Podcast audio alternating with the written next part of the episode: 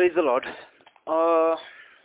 एक बहुत अहम सवाल जो सिक्स नंबर ग्रुप में आया है, और ये अहम इसलिए भी है क्योंकि आज के ज़माने में ये समझना बहुत ज़रूरी है। और वो सवाल है कि सुसमाचार असल में क्या है? और आज के ज़माने में दुनिया में क्या सुसमाचार सुनाया जाता है? वैसे ये लगता है सवाल सुनने से कि बहुत सिंपल सवाल है, लेकिन ये इसमें कुछ प्रॉब्लम्स हैं, इसमें कुछ ऐसी चीज़ें हैं जो हमें समझना ज़रूरी है। ख़ास तौर पे वो लोग जो नए विश्वासी हैं या जो नए विश्वास में आते हैं, उनको अगर इस चीज़ के बारे में सही से ना मालूम हो कि असल में सुसमाचार है क्या, और नहीं मालूम होने की वजह से, ज्ञान के नहीं होने की वजह से जो उनको सुनाया जा रहा है, उनके लिए वही सुसमाचार बन जाता है। फिर उसमें यह होता है कि इंसान जो पहली बार सुनता है किसी की भी किसी भी सुसमाचार सुनाने वाले के मुँह से, वो उसके लिए फिर दुनिया का आखिरी सच बन जाता है। और जब उसको बताया जाए कि असल में सच ये है तो वो एक्सेप्ट करने में फिर उनको मुश्किल होती है। इसलिए बहुत ज़रूरी है कि सभी मसीही, नए विश्वासी हों या पुराने विश्वासी हों, सभी लोगों के लिए ये बात अच्छे से समझना कि असल में सुसमाचार क्या है। जिससे हमको ये समझ में आएगा कि अगर सुसमाचार ये है असल में तो जो सुनाया जाता है दुनिया में आज सुसमाचार के नाम पे, वो कैसे एक सही सुसमाचार नहीं है? तो सुसमाचार पहले आज के ज़माने में सुसमाचार, जो शाब्दिक अर्थ है उसका अंजिल का जो लफ्जी मायने हैं, वो काफ़ी बदल गया है लोगों के नज़रिए की वजह से। गॉस्पेल, जिसको इंग्लिश में कहा जाता है, और इसको यूनानी में यूएजलियन कहा जाता है। यूएजलियन, जिससे इवेंजल या अंजिल शब्द बना है उर्दू में भी। तो उसका सही मतलब है अच्छी खबर, सुसमाचार मतलब कि अच्छा समाचार। हम इसको अगर ओल्ड टेस्टमेंट में देखें तो समाचार का ये कॉन्सेप्ट नया नहीं है, क्योंकि ओल्ड टेस्टमेंट के ज़माने में जब इसराइली लोग बाबुल में गुलामी के तौर पे थे, जब वहाँ पे गुलाम थे वो लोग तो उस वक्त खुदा ने उनके लिए एक अच्छी खबर दी थी। और वो अच्छी खबर थी कि वो इस गुलामी से आज़ाद होंगे और अपने ज़मीन को वापस लौट पाएँगे। इसको हमने पढ़ा भी हुआ यशिया की स्टडी के दौरान में यशिया चालीस का नौ बयालीस का सात, इकसठ का एक से दो। इन इन वचनों में हम सुसमाचार कहना चाहिए कि इंट्रोडक्शन हमको यहाँ से मिल जाता है।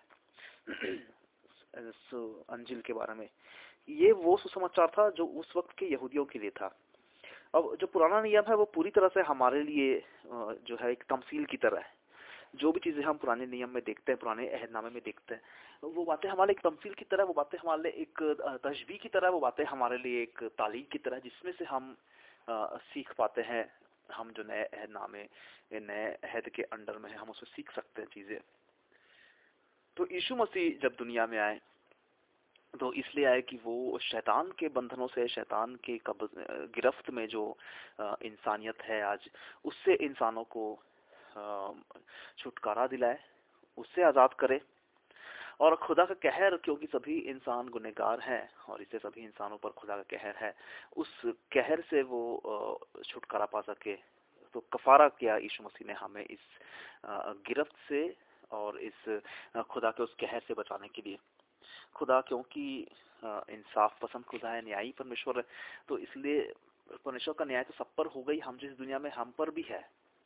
लेकिन हमारे बचने के लिए परमेश्वर ने एक रास्ता निकाला और वो रास्ता यीशु मसीह के ज़रिए हमें मिला। ये उद्धार का, ये समाचार, निजात का ये खबर, कफारे का ये खबर ही असल में सुसमाचार है।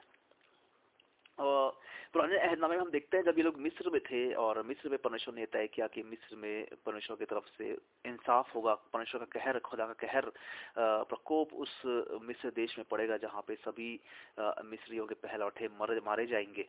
तो उनमें यहूदी भी शामिल थे। ये नहीं कि यहूदियों के साथ ऐसा नहीं होता, उनके साथ भी होता। लेकिन परमेश्वर का अनुग्रह ये था, खुदा का फजल ये था कि उनके लिए परमेश्वर ने एक रास्ता निकाला कि वो अपने मेमने के जो पहला उठा बच्चा है, उसको वो कुर्बानी करे, उस कुर्बानी के लहू को अपने घर पे, दरवाजे दरवाजे पे लगाए और इस तरह से यहूदी बच जाएँगे परमेश्वर के उस कहर से। तो परमेश्वर न्याय तो किया, लेकिन अपने उस न्याय में अपने लोगों के लिए एक रास्ता तैयार किया।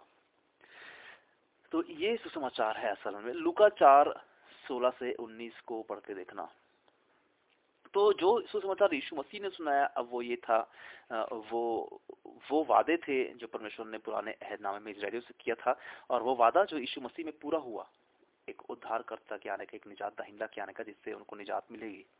और साथ में वो राज्य जिसके बारे में वो वो बादशाह जिसके बारे में उनसे हमेशा से वादे किए गए थे खुदा की तरफ़ से, वो अब आ गया है। परमेश्वर का वो राज्य अब आ गया है, यानी यीशु मसीह के आने से खुदा का वो बादशाह आ गया है और वो निजात अब सबके लिए अवेलेबल है। जो कोई भी अपने गुनाहों से तौबा करेगा और उस निजात दाहिंदा पर ईमान लाएगा, उस कफारे पर ईमान लाएगा, उस क्रूस पे बहाए गए खून पर ईमान लाएगा, मरकुस एक, चौदह से पंद्रह में इसको हम देखते हैं। अब शुरुआती जितने मसीही अंजिल की मुनादी करने वाले थे जैसे कि पतरस हो या यहन्ना हो स्टिफनुस पॉलुस, ये सब लोग यही सेम मैसेज प्रीच किया करते थे।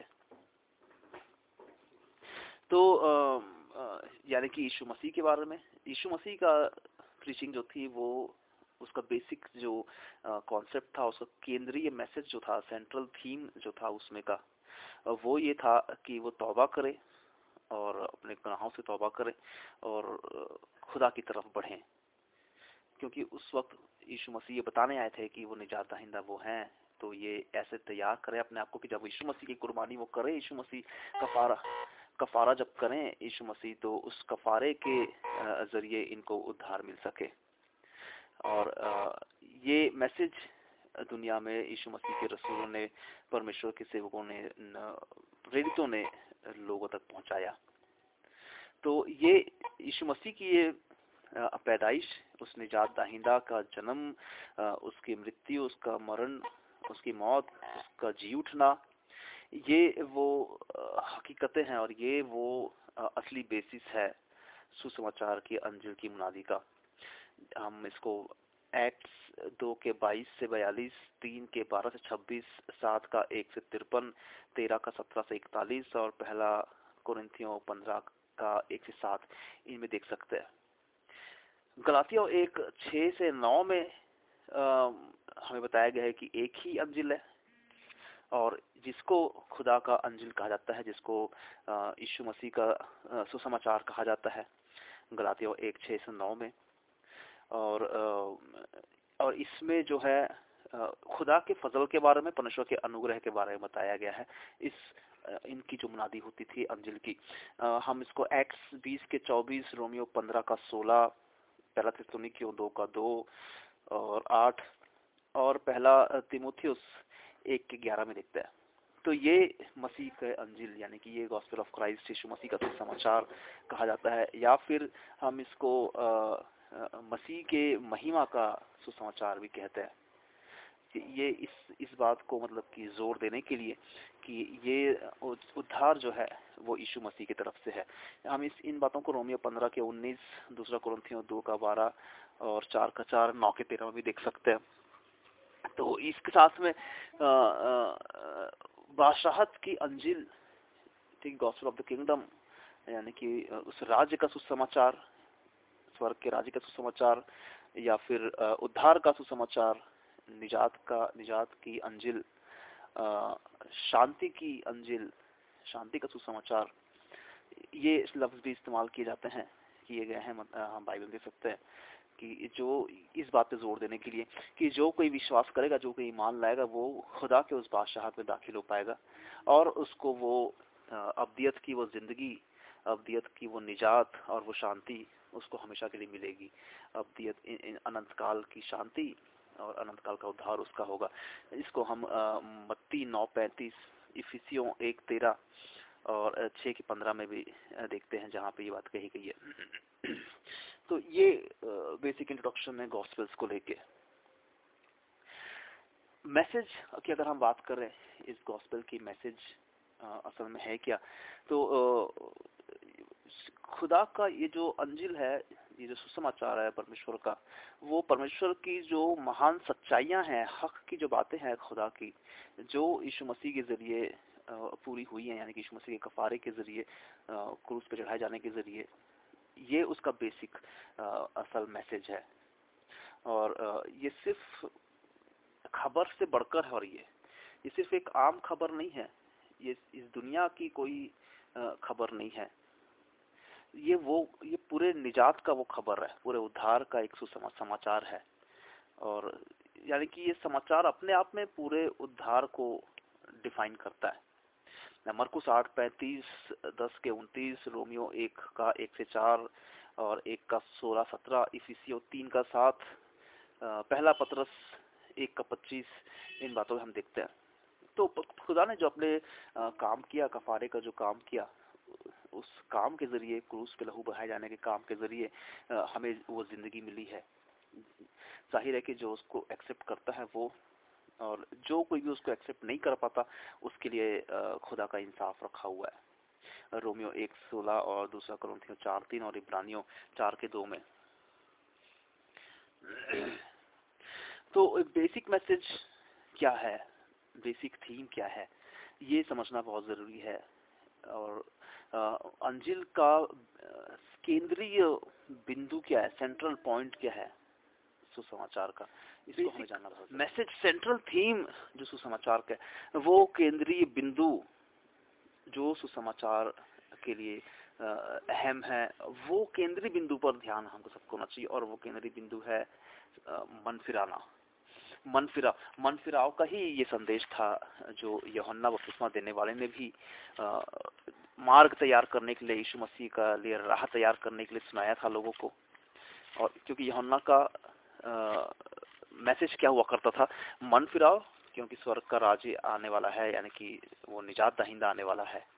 और यही मैसेज चेलू ने भी सुनाया दूसरा पत्रस दो के दो के अड़तीस में सॉरी प्रेरितों के काम दो के अड़तीस में पतरस ने उनसे कहा, मन फिराओ और तुम में से हर एक अपने अपने पापों के लिए क्षमा के लिए यीशु मसीह के नाम से बपतिस्मा ले तो तुम पवित्र आत्मा का दान पाओगे। क्योंकि यह प्रतिज्ञा तुम और तुम्हारी संतानों और उन सब दूर दूर के लोगों के लिए भी, जिनको प्रभु हमारा हमारा परमेश्वर अपने पास बुलाएगा, उन सब के लिए भी है। तो सेंट्रल थीम जो है वो मन फिराव को लेकर ही है। यहुन्ना का भी जो काम था, वो भी इसी को लेकर था। मन फिराने को लेकर था। जब यहुन्ना प्रीचिंग शुरू किया, अपनी ज़िंदगी में जब की मिनिस्ट्री शुरू हुई तो वो भी लोगों को यही मैसेज दिया करता था। ना यहुन्ना बपतिस्मा देने वाले के बारे में बात कर रहा हूँ। तीन का एक में, मत्ती, तीन के एक में, मन फिराओ क्योंकि स्वर्ग का राज्य निकट आ गया है। ठीक है तो मन फिराओ रिपेंटेंस तौबा, ये बेसिक मैसेज है, ये सेंट्रल मैसेज है अंजिल का समाचार का। किसी भी पास्टर को ध्यान रखना चाहिए, किसी भी गॉस्पेल प्रीचर को, किसी भी परमेश्वर के सेवक, खुदा के रसूल को इस बात का ध्यान रखना चाहिए कि अगर वो सुसमाचार सुनाता है और उसके सुसमाचार में मन फिराव की बात नहीं होती है, तौबा की बात नहीं होती है, या तौबा की बात पे ज़ोर नहीं दिया जाता हो तो वो सुसमाचार फिर, वो सुसमाचार नहीं है जो बाइबल में हमें सिखाया गया है कि लोगों तक ही सुसमाचार को पहुंचाना है। और पतरस ने यहोन्ना ने, यहोन्ना बपतिस्मा देने वाले ने एक बात कही भी थी कि मैं तो तुम्हें पानी से बपतिस्मा देता हूँ। ठीक है? लेकिन जो आएगा वो पवित्र आत्मा से बपतिस्मा देगा। यहोन्ना तीन के ग्यारह में, मैं तो तुम्हें पानी से तुम्हें मन फिराव का बपतिस्मा देता हूँ। परंतु तो जो मेरे बाद आने वाला है, वह मुझसे शक्तिशाली, मैं उसकी जूती के उठाने योग्य नहीं, वह तुम्हें पवित्र आत्मा और आग से बपतिस्मा देगा। उसका सूप उसके हाथ में है और वह अपना खलिहान अच्छी रीति से साफ़ करेगा और अपने गेहूँ के खत्तों खत्तों, गेहूँ को तो खत्तों में इकट्ठा करेगा, परंतु भूसी को उस आग में जलाएगा जो बुझने की नहीं है। तो ये खुदा जो निजात दाहिंदा है और जिसके ज़रिए निजात मिल सकता, उधार मिल सकता उद्धारकर्ता के ज़रिए। और ये भी बताया है यहुन्ना ने उस वक्त में तभी कि उसके पास, उसके हक में जजमेंट करने का भी अधिकार है। न्याय करने का हक भी उसके पास है। कि ये बेसिक मैसेज होना चाहिए किसी भी पास्टर्स का जब वो सुसमाचार सुनाते हैं। अब एक बहुत अहम पॉइंट जो आता है वो ये है कि हम जब लोगों के बीच में जाएँ तो लोगों के बीच में इस मन फिराव के सुसमाचार को कैसे सुनाया जाए? लेकिन क्योंकि अभी अगर हम एकदम से जाएँ लोगों के सामने में और उनसे आ, मन फिराव की बात कहे उनसे कहें कि पापों से पश्चाताप करो तो मतलब ये होगा कि हम उनको ये कह रहे हैं कि तुम पापी हो। जैसे कि नज़र ऐसा है जैसे कि मैं पापी नहीं हूँ तुम लोग पापी हो तो तुम लोग मन फिराओ ये थोड़ा चोट पहुंचाता है। सामने वाले को। इसका एक तरीका, एकदम से ये नहीं बोलना है कि आप मन फिराइए और ये इस तरह से, इसका एक तरीका है और पहले चीज़, उसके पहले एक चीज़ समझना अगर हमने ये समझ लिया कि सुसमाचार का केंद्रीय संदेश जो है सेंट्रल थीम जो है, वो मन फिराव से है बिना मन फिराव के सुसमाचार का संदेश सुनाया नहीं जा सकता। सिर्फ़ लोगों के बीच जाके ये बताना कि एक निजात दहिंदा हमारे लिए दुनिया में आया उद्धार करता हमारे लिए दुनिया में आया वो कुमारी से पैदा हुआ और उसने चिन्ह चमत्कार दिखाया चंगाइयाँ की और वो आ, मारा गया क्रूस पे चढ़ाया गया और तीन दिन दफनाया हुआ था फिर जी उठा। तो ये एक अच्छी कहानी लग सकती है किसी नए विश्वासी को या किसी अविश्वासी को अन्य जाति को। लेकिन उसको वो बेसिक मैसेज कभी नहीं मिलेगा जिसकी ज़रूरत उसको है। और वो है मन फिराना। पश्चाताप करना, अपने पापों से, पापों के लिए मर जाना। तो ये कहने के लिए उसको पहले ये उसके अंदर ये बात समझानी पड़ेगी उसको कि हम सब इंसान, गुनहगार इंसानों में हैं। एक बेसिक पॉइंट जो लोग अक्सर भूल जाते हैं और वो जो यहुन्ना की बातें में हमको मिलता है वो है मत्ती तीन के आठ में। इसको अगर कोई ध्यान में रखे तो वो खुद समझ सकता है कि क्या सुसमाचार उसको लोगों तक पहुंचाना है और कैसे पहुंचाना है लोगों तक उस मैसेज को। मत्ती तीन के आठ में यहुन्ना ये कहता है, इसलिए मन फिराव के योग्य फल लाओ। मतलब कोई किसी को अगर मन फिराना है तो पहले उसके लिए उसको फल लेके आना पड़ेगा। अब यहाँ पे लोग कंफ्यूज होते हैं, क्योंकि आत्मिक फल की बात भी होती है। जो इंसान पवित्र आत्मा पाने के बाद उसमें वो आत्मिक फल लगते हैं। लेकिन जब लोगों से ये कहा जाए कि मन फिराने के लिए फल लेके आना तो उनको समझ में नहीं आएगी ये बात कि अभी आत्मा, ये फल तो हमको पवित्र आत्मा से मिलता है। तो मन फिराने के लिए हम कैसे कौन सा फल लेकर आए? फल यहाँ पे इसलिए कहा गया है कि जब बीज बोया जाता है तो उस इंसान, वो बीज से पौधा उगता, फिर उस पौधे से पेड़ लगता, उसमें फिर फल लगते हैं। जब इंसान के मन में वचन बोया जाता है तो वो इंसान मन फिराता है। और वो वचन का बीज जो उसके अंदर है, उसके ज़रिए फिर वो जब फॉलो करता है उस वचन के अनुसार तो पवित्र आत्मा पाता है और आत्मिक फल लगते हैं। लेकिन यहाँ बात हो रही है एक ऐसे इंसान की जिसने अभी मन नहीं फिराया है और उसको ये कह रहा है, कहा जा रहा है कि मन फिराव के योग्य फल लेकर आना है। जो बात यहाँ पे यहुन्ना ने कही है तीन के आठ में, उसको हम लूका में भी देख सकते हैं, इसी पॉइंट को। लूका में भी यही बात, लूका तीन का एक से अठारह तक के जो वचन है, उसमें भी ये सेम वाक्य का ज़िक्र है। सॉरी मरकुस तीन के एक से अठारह हाँ लुका लुका तीन का एक से अठारह में भी ये सेम मैसेज है, और वहाँ पर भी लुका ने ये बात कही है मन फिराव के योगी फल लेकर आना। तो ये फल है क्या असल में? तो ये फल वो है जहाँ पे एक इंसान को इस बात की पहचान हो कि क्यों उसको मन मन फिराने की ज़रूरत है, क्यों उसको उद्धार की ज़रूरत है। हम किसी को कहे कि उद्धार करता है यीशु मसीह, उसको उद्धार की ज़रूरत है तो पहला सवाल उसमें किसी अविश्वासी में यह आएगा ना कि क्या चीज़ से उद्धार पाना है मुझे? और क्यों ये ये कह रहा है कि मैं मन फिराऊं, पश्चाताप करूँ, क्या मैं अकेला पापी हूँ दुनिया में? ये लोग कोई पापी नहीं है। तो मुझे क्यों कहा जा रहा है? तो इसका ये मतलब है कि अभी उसको, खुद को अपनी पहचान नहीं हुई है। अभी उसको खुद को, इस बात की पहचान नहीं हुई है कि इंसान पापी इंसानों में से होता है। तो सबसे पहली चीज़, जब किसी को सुसमाचार सुनाना है तो वो ये होना चाहिए कि उसको इस बात की पहचान कराना कि कैसे सभी इंसान गुनेगार इंसानों में होते हैं। और कैसे सभी इंसान, क्योंकि गुनेगार हैं, इसलिए श्रापित है। और कैसे श्रापित है, इसलिए परमेश्वर का कहर उन पर है। परमेश्वर का प्रकोप उन पर है खुदा का कहर उनके ऊपर है, और जब खुदा न्याय करेगा तो उस न्याय से कोई नहीं बच सकेगा। और कैसे एक इंसान जो गुनेगार है तो इसलिए वो शैतान के गिरफ्त में भी है। तो इन बातों को किसी इंसान को सिखाना कि अंदर में बात डालनी होती है। बिना उसको डायरेक्टली ये कहे कि तुम पापी इंसान हो तौबा करो पश्चाताप करो क्योंकि उसमें उसके लगेगा कि मैं पापी मतलब ये सामने वाला पापी नहीं है मैं ही पापी हूँ। तो ये बात उसको पहले समझानी होती है हम लोग को। तो असल में अगर किसी आ, को सुसमाचार सुनाना है तो उसको शुरुआत करनी पड़ेगी अदन के बाग से ही।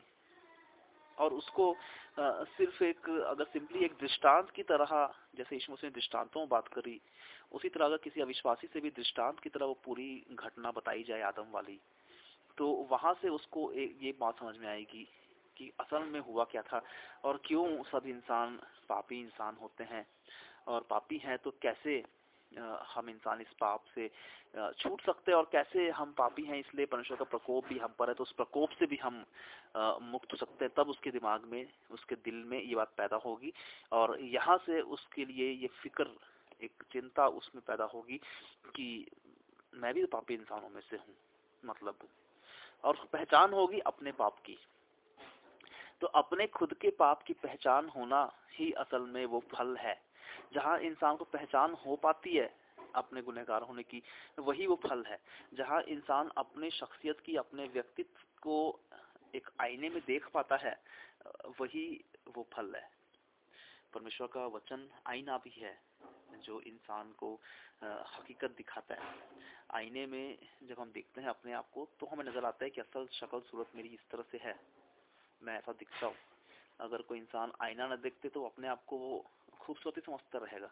लेकिन जब वो आईना देखे तो मन चलता है कि मेरी शक्ल तो असल में ऐसी है और इसमें ये कमी सब इंसान जवान सब समझते होंगे इस चीज़ को कि वो अक्सर आईने आईना देखते ज़रूर होते हैं इस बात को देखने के लिए कि आ, कैसे मैं दिखता हूँ क्या मेरे चेहरे में आ, कमी है घटी ये सब देखते हैं ना। तो ऐसा आईना है परमेश्वर का वचन जो लगातार इंसान को ये उसका अक्स उसको दिखाता है उसका परछाई है उसको दे, वो देख पाता है और समझ पाता है कि क्या कमी है उसके अंदर में। तो ये इस तरह से ही हो सकता है जहाँ पे एक इंसान को पहचान हो जहाँ पे एक इंसान को अपने खुद के लिए ये बोझ पैदा हो पहले कि मैं भी पर मुझमें भी पाप है मेरे ऐसे पाप हैं तो मुझे छुटकारे की ज़रूरत है। कोई इंसान क्या होगा अपने आप में अपने आप को धर्मी समझेंगे समझेंगे। वो लगा कि मैं ऐसा कोई काम करता ही नहीं हूँ जैसे दूसरे करता है। मैं मैं शराब नहीं पीता हूँ, मैं कोई जुआ वगैरह नहीं खेलता हूँ। व्यवचार से मैं हमेशा दूर रहता हूँ। मेरी संगति में भी कभी मैं बुरी संगति के लोगों के पीछे रहा नहीं हूँ। तो मैं तो कोई काम करता ही नहीं हूँ। जो पाप ही पाप के समान हो, उसको ये लगेगा। क्योंकि हम जिस समाज में रहते हैं, वहाँ पे कामों के बेस पर पाप को गिना जाता है, कामों के बेस पर पुण्य को गिना जाता है। लेकिन आत्मिकता की शिक्षा में जब देखें तो परमेश्वर इंसान के मनों को जांचने वाला है। और जब परमेश्वर मनों को जांचता है तो हर इंसान में बहुत सी बुराइयाँ पाई जाती हैं। हर इंसान में वो क्वालिटीज पाई जाती हैं जो खुदा के कबूल करने के लायक क्वालिटी नहीं होती है। तो ये क्वालिटी समझ में आनी चाहिए किसी को भी। कि भले ही आप शराब नहीं पीते हैं, भले ही आप व्यवचार नहीं करते हैं, आप जुआ नहीं खेलते हैं, आप खून नहीं करते हैं, कोई लोग तो बड़े दावे के साथ कहते हैं, मैं ऐसा कभी झूठ नहीं बोला, ये भी बहुत लोग बहुत दावे से बोलते हैं मैं खुद सुना है कई बार लोगों के मुझसे कि मैंने आज तक झूठ नहीं बोला है कभी। और ये बोलते हुए सबसे पहले महसूस होता है कि या तो ये खुद अपने आप में सबसे बड़ा झूठा है, या खुद ही इस बात से अनजान है कि उसने भी कभी झूठ बोला है और उसके भी मुँह से झूठ झूठ निकलते हैं, इस बात से वो खुद भी अनजान है। तो ये समझाना ज़रूरी है लोगों को कि आपके काम के अलावा हम सभी इंसान से काम होते ही हैं जो गुनाह हैं। भले किसी को लगता हो कि मेरे में से काम नहीं है, लेकिन काम के अलावा हमारे अंदर हमारी जो सोच है, हमारी सोच, हमारी समझ, हमारा हर एक पहलू जो इंसान का है, वो किस तरह से बिगड़ा हुआ है, किस तरह से वो लगातार बुराई है। वचन क्या कहता है कि मनुष्य के मन में लगातार जो भी उत्पन्न होता है, वो बुरा ही उत्पन्न होता है।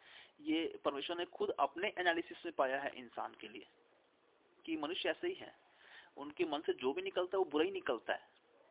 ऐसा नहीं है कि उसके मन से अच्छा नहीं निकलता है, मगर बुरा कभी निकलता ही नहीं है, ये सच नहीं है। ये ज़रूर सच होता है कि मनुष्य के मन से अच्छा भी निकलता है, लेकिन मनुष्य के मन से कभी कोई बुरा निकलता ही नहीं है, बुरी चीज़ निकलती नहीं, ये बिल्कुल भी सच नहीं है। तो ये पहचान किसी इंसान को होनी ज़रूरी है ताकि वो गॉस्पेल के सेंट्रल थीम को समझ सके, केंद्रीय। तो दूसरा जो वचन इस्तेमाल किया जाता है ये बताने के लिए कि जिन चमत्कार के ज़रिए सुसमाचार का प्रचार किया जाता है, वो पहला क्यों एक का पाँच है। और विश्वासियों को हमेशा हमेशा इस बात रखना चाहिए ध्यान कि जब भी भी कोई भी पास्टर उनके पास कोई भी वचन का रेफरेंस लेकर किसी बात को बोल रहा हो तो पहले वो आराम से बैठ के उस वचन के पूरे कॉन्टेक्स्ट को खुद पहले समझ ले। और देख लें कि जो वचन वो पास्टर दे रहा है, कोई भी दे रहा है तो वो उसके ऊपर और नीचे के वचनों में क्या बात लिखी हुई है? ताकि वो समझ सके कि पूरी बात असल में है क्या और असल में यहाँ पे क्या बताया जा रहा है पूरी बात में? क्या वही बताया जा रहा है जो पास्टर समझा रहा है या समझाना चाहता है? या वहाँ पे और भी कुछ चीज़ें हैं जो हमें देखनी और समझनी है? एक पाँच जो लिखा है पहले तो सुनने क्यों उसको पढ़ेंगे तो क्योंकि हमारा सुसमाचार तुम्हारे पास ना केवल शब्द मात्र ही में वरन सामर्थ और पवित्र आत्मा में और बड़े निश्चय के साथ पहुँचा। जैसे तुम जानते हो कि हम तुम्हारे लिए तुम्हारे बीच में कैसे बन गए थे। तुम बड़े क्लेश में पवित्र आत्मा के आनंद के साथ वचन को मानकर, यहाँ पे गौर करें, अगर इस वचन में वो पौलुस से कह रहा है कि सामर्थ्य में पवित्र आत्मा में ये कह भी रहा है। तो ये इस बात को ध्यान नहीं देते हैं कि जो लोग विश्वास में आए, वो कैसे विश्वास में आए? वचन को मानकर आए। चमत्कार देखकर नहीं विश्वास कीजिए, जिन चमत्कारों को देखकर। और ना तो उस समय चेले कोई ट्रिक्स का इस्तेमाल करते थे उनको अट्रैक्ट करने के लिए, लुभाने के लिए। तो लोग कैसे आए? तुम बड़े क्लेश में ये लोग जो अपने जिंदगियों में, तकलीफ़ में थे, दुखों में थे वो पवित्र आत्मा के आनंद के साथ में रूहल कदूस की उस खुशी के साथ में, क्योंकि रूहल कदूस के ज़रिए उन तक वचन पहुँचा। और वो जो वचन पहुँचा, वो जो कलाम पहुँचा, उनके दिलों में काम किया, वो बीज जो बोया गया दिलों में काम किया, और उसको सुनकर, उसको मानकर, ये क्या आगे क्या लिखता है? वचन को मानकर हमारी और प्रभु किसी चाल चलने लगे। छठवा वचन जो है, उसको प्रेरितों के काम सत्रह पाँच के नौ में भी हम देख सकते हैं वहाँ पे हुआ क्या था? तो एक बार को ज़रूर देख लें, प्रेरितों प्रेरितों का काम निकाल लेता हूँ एक मिनट। तो प्रेरितों काम सत्रह सत्रह अध्याय पाँच से नौ को पढ़ लेना। उसमें कुछ घटना का ज़िक्र है। उसको मैं एक्सप्लेन करूँगा, जब हम कभी प्रेरितों काम पढ़ेंगे, क्योंकि उसको अगर मैं एक्सप्लेन करूँ उस घटना को तो उस घटना को समझने में अलग कॉन्टेक्स्ट चला जाएगा फिर। तो यहाँ बात यह है कि ये लोग जब विश्वास में आए तो वचन को मानकर आए थे। जो चिन्ह चमत्कार देखे या जो पवित्र आत्मा के सामर्थ्य का काम देखे, उसको देख कर नहीं है यहाँ पे ये नहीं कह रहा है कि तुम बड़े क्लेश में थे और पवित्र आत्मा के साथ भर के चिन्ह चमत्कारों को देख कर यीशु मसीह को फॉलो किया और यीशु मसीह चाचन, क्योंकि कोई भी इंसान चिन्ह चमत्कार देख के मसीह को फॉलो कैसे कर पाएगा? मसीह किसी चाल कैसे चल पाएगा? जब तक कि उसको वचन के ज़रिए समझाया ना जा रहा हो कि मन फिराओ, नया आत्मिक जन्म पाओ तो ये समझेगा, तब तो समझ में जब उसकी बात आएगी, तब तो वो इस बात इस बात का ज्ञान उसको होगा ना कि उसको उद्धार की ज़रूरत है और कैसे वो उद्धार को पा सकता है और उसके लिए करना क्या होगा। बिना सुने वचन को कैसे भी फॉलो करेगा। यहाँ तक कि मक्की दुनिया और अखया के सब विश्वासियों के लिए तुम आदर्श बने, क्योंकि तुम्हारे यहाँ से नाकल केवल मक्की दुनिया और अखाया का प्रभु का वचन सुनाया गया। सुनाया गया वचन वहाँ पे ना। वचन सुनाने की ही बात चल रही है। पर तुम्हारे विश्वास के परमेश्वर पर है, हर जगह ऐसी चर्चा फैली कि हमें कहने की आवश्यकता ही नहीं। क्योंकि वे आप ही हमारे विषय बताते हैं कि तुम्हारे पास हमारा आना कैसा हुआ। तुम कैसे मूर्तों से परमेश्वर की ओर फिरे ताकि जीवते सच्चे परमेश्वर की सेवा करो और उसके पुत्र के स्वर्ग पर से आने की बात जोते रहो जिससे उसने मरे हुए से जिलाया, अर्थात यीशु की जो हम, हमें आने वाले प्रकोप से बचाता है। यहाँ पे जितनी बातें पॉलुस ने लिखी हैं तो पॉलुस यहाँ पे जो ध्यान, जो दे रहा है असल में, वो उस सुसमाचार के मैसेज को सुनकर जो रिस्पांस लोगों का रहा है कि वो कैसे मन फिराए, वो कैसे एक मूर्ति पूजक लोग थे बुतप्रस्त लोग थे और उससे फिर के वो यीशु मसीह तक आए और कैसे वो अब यीशु मसीह के सेकेंड कमिंग पर विश्वास करते हैं, यीशु मसीह के उस राज्य पर विश्वास करते हैं, तभी वो लोग बाट जो रहे हैं इंतज़ार कर रहे हैं यीशु मसीह के सेकेंड कमिंग का। ये सारी बातें इस बात को साबित करती हैं कि वहाँ लोग जब विश्वास में आए तो सुसमाचार के, को सुनकर आए थे। आज होता क्या असल में कि लोग पास्टर्स या मैं पर्टिकुलरली किसी भी एक इंसान की बात नहीं कर रहा हूँ, लेकिन अक्सर जब लोग चिन्ह और चमत्कारों के ही बेस पे सुसमाचार का प्रचार करने की कोशिश करते हैं तो उसमें वो अपनी महिमा ज़्यादा कर रहे होते हैं, क्योंकि वहाँ पे वो सिर्फ़ ये दिखाते हैं कि कैसे वो सामर्थ्य भरे हुए हैं। वो ये शो करते हैं कि लोग का विश्वास मुझ पर बना रहे। एक सेल्समैन जब कोई सामान बेच रहा होता है सेल्स का जब काम कर रहे होते हैं लोग तो उसको क्या करना होता है उस सेल्समैन को? कई बार जो सेल्समैन छोटे मोटे प्रोडक्ट्स बेचते हैं, और जो किसी बड़ी बड़ी कंपनी के प्रोडक्ट्स भी नहीं होते हैं, क्योंकि बड़े ब्रांडेड कंपनी के प्रोडक्ट्स क्या है कि लोगों को ऑलरेडी विश्वास बना होता है उस ब्रांड पर तो वो आसानी से खरीद लेते हैं। उनको ऐसे सेल्स एग्जीक्यूटिव रखने की ज़रूरत भी नहीं पड़ती है, बड़े ब्रांड की कंपनीज़ को। जो लोकल ब्रांड कंपनीज़ होते हैं, उनको एक स्ट्रॉन्ग सेल्समैन चाहिए होता है। कि वो ऐसा मनाए लोगों को कि वो उसके प्रोडक्ट को खरीदें। तो एक सेल्समैन काम क्या होता है? जब वो सामान बेचना चाह, जा रहा हो तो जो जिसको वो सामान बेच रहा है, उसका उसका इस सेल्समैन पर विश्वास बने पहले। खासतौर पर इंश्योरेंस में आज हम देख सकते हैं। हज़ार कंपनियाँ इंश्योरेंस की, हज़ार किस्म की स्कीम्स हैं हर इंश्योरेंस में। और ज़्यादातर हज़ारों कंपनी के उन स्कीम्स में कुछ खास हासिल नहीं होता है इंश्योरेंस कराने से किसी भी क्लाइंट्स को। लेकिन यहाँ पे सेल्समैन की वो क्वालिटी होनी चाहिए कि वो इस तरह से उनको अपने कंपनी के बारे में, उस स्कीम के बारे में ऐसा बता रहा हो कि लोगों को उस सेल्समैन पर विश्वास हो जाए कि ये बंदा विश्वास योग्य लग रहा है। ये बंदा यकीन करने के लायक है तो चलो ठीक है, ये बोल रहा है तो ठीक बोल रहा होगा। इस तरह से वो सामान खरीद लेते हैं या कोई इंश्योरेंस पॉलिसी ले लेते हैं। वहाँ पे कमाल किसका होता है? वहाँ पे जब भी उनसे पूछा जाए, जिन्होंने भी उस प्रोडक्ट को खरीदा है तो वो कभी ये नहीं बोलेगा कि हमने उस प्रोडक्ट को बड़ा अच्छा पाया, हमने उस कंपनी को अच्छा पाया। वो ये कहे कि सेल्समैन बता रहा था कि ऐसी ऐसी चीज़ें, ये है तो हमने ले लिया। कई बार सेल्समैन सेल्समैन को झूठ भी बोलना पड़ता है, लोगों को यकीन दिलाने के लिए। मतलब वो ऐसे ट्रिक्स का इस्तेमाल करता है और ऐसे सेल्समैनों की ट्रेनिंग जब दी जाती है उनको तो उनको बहुत ट्रेन किया जाता है कैसे उनको लोगों तक बात पहुंचानी एक पिचिंग सिखाई जाती है कि आप कि आप इस तरह से बातें उनके सामने रखें। ये इस इस तरह की बातें से रखें कि उन, उन, उन वो उनको विश्वास हो तो तब जाके वो आपके इस प्रोडक्ट को खरीदें। तो खरीदने वाला असल में उस प्रोडक्ट की को जानता है इसलिए नहीं खरीदता है। उस कंपनी को जानता है, इसलिए नहीं खरीदता है। उस सेल्समैन के अच्छे काम से, जिस बेहतरीन तरीके से वो परफॉर्मेंस किया होता है कि उस पर उनको यकीन हो जाता है वो खरीद लेते हैं। और इसको हम क्या कहते हैं? ठगना कहते हैं फिर। तो ये असल में ठग रहे होते हैं लोगों को।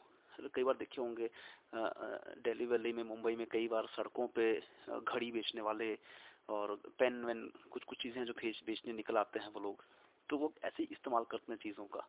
नकली माल को इस तरह का बेचने का काम, इसको ठगना कहा जाता है।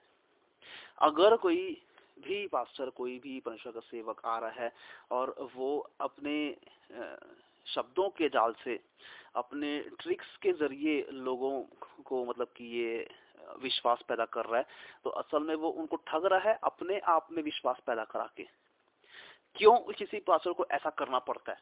क्योंकि उसकी इच्छा यह है कि लोग मुझ पर भरोसा कर लें और मुझ पर भरोसा कर लें, इसलिए मैं जो कह रहा हूँ उसको मान ले। इसलिए उसमें सुसमाचार की बातें कम होती है। ऐसे में जब एक इंसान विश्वास में आ रहा है, चमत्कार देख के चिन्ह चमत्कारों को देखकर, और उसको ये बोला, भाई, अब तुम पापी हो तो पाप से पश्चाताप कर तो क्यों सुनेगा? बोले, कमाल है ये अभी चमत्कार दिखाया, अब बोल रहा है, मैं पापी हूँ। मैं कहा पाप क्यों? मैंने कोई पाप नहीं किया है। मुझे पापी कह रही है। तो वो नहीं एक्सेप्ट करेगा ना। इतना समझ आता है किसी भी चिन्ह चमत्कार वाले को। इसलिए कभी वो उन पे इस जो सुसमाचार का केंद्रीय मैसेज है, जो सेंट्रल थीम है, मन फिराओ, पापों से पश्चाताप करो, वो मैसेज को ठीक से नहीं पहुंचाते हैं। बस मैसेज ज़्यादा रीड कर देंगे। और अगर रीड भी कराएँगे उनको तो उन उन जगहों को दिखाएँगे यीशु मसीह का, जहाँ पे यीशु मसीह चिन्ह चमत्कार दिखाए हों। जहाँ पे लोग यीशु मसीह ने किसी कोड़ी को शुद्ध कर दिया हो, पाँच सालों को खाना खिला दिया हो, वो चीज़ें दिखाएँगे। और उसके ज़रिए ये बताएँगे कि वो सुसमाचार का प्रचार कर रहे हैं। सुसमाचार ये नहीं है, सुसमाचार का ये छोटा सा हिस्सा है जो यीशु मसीह ने किया।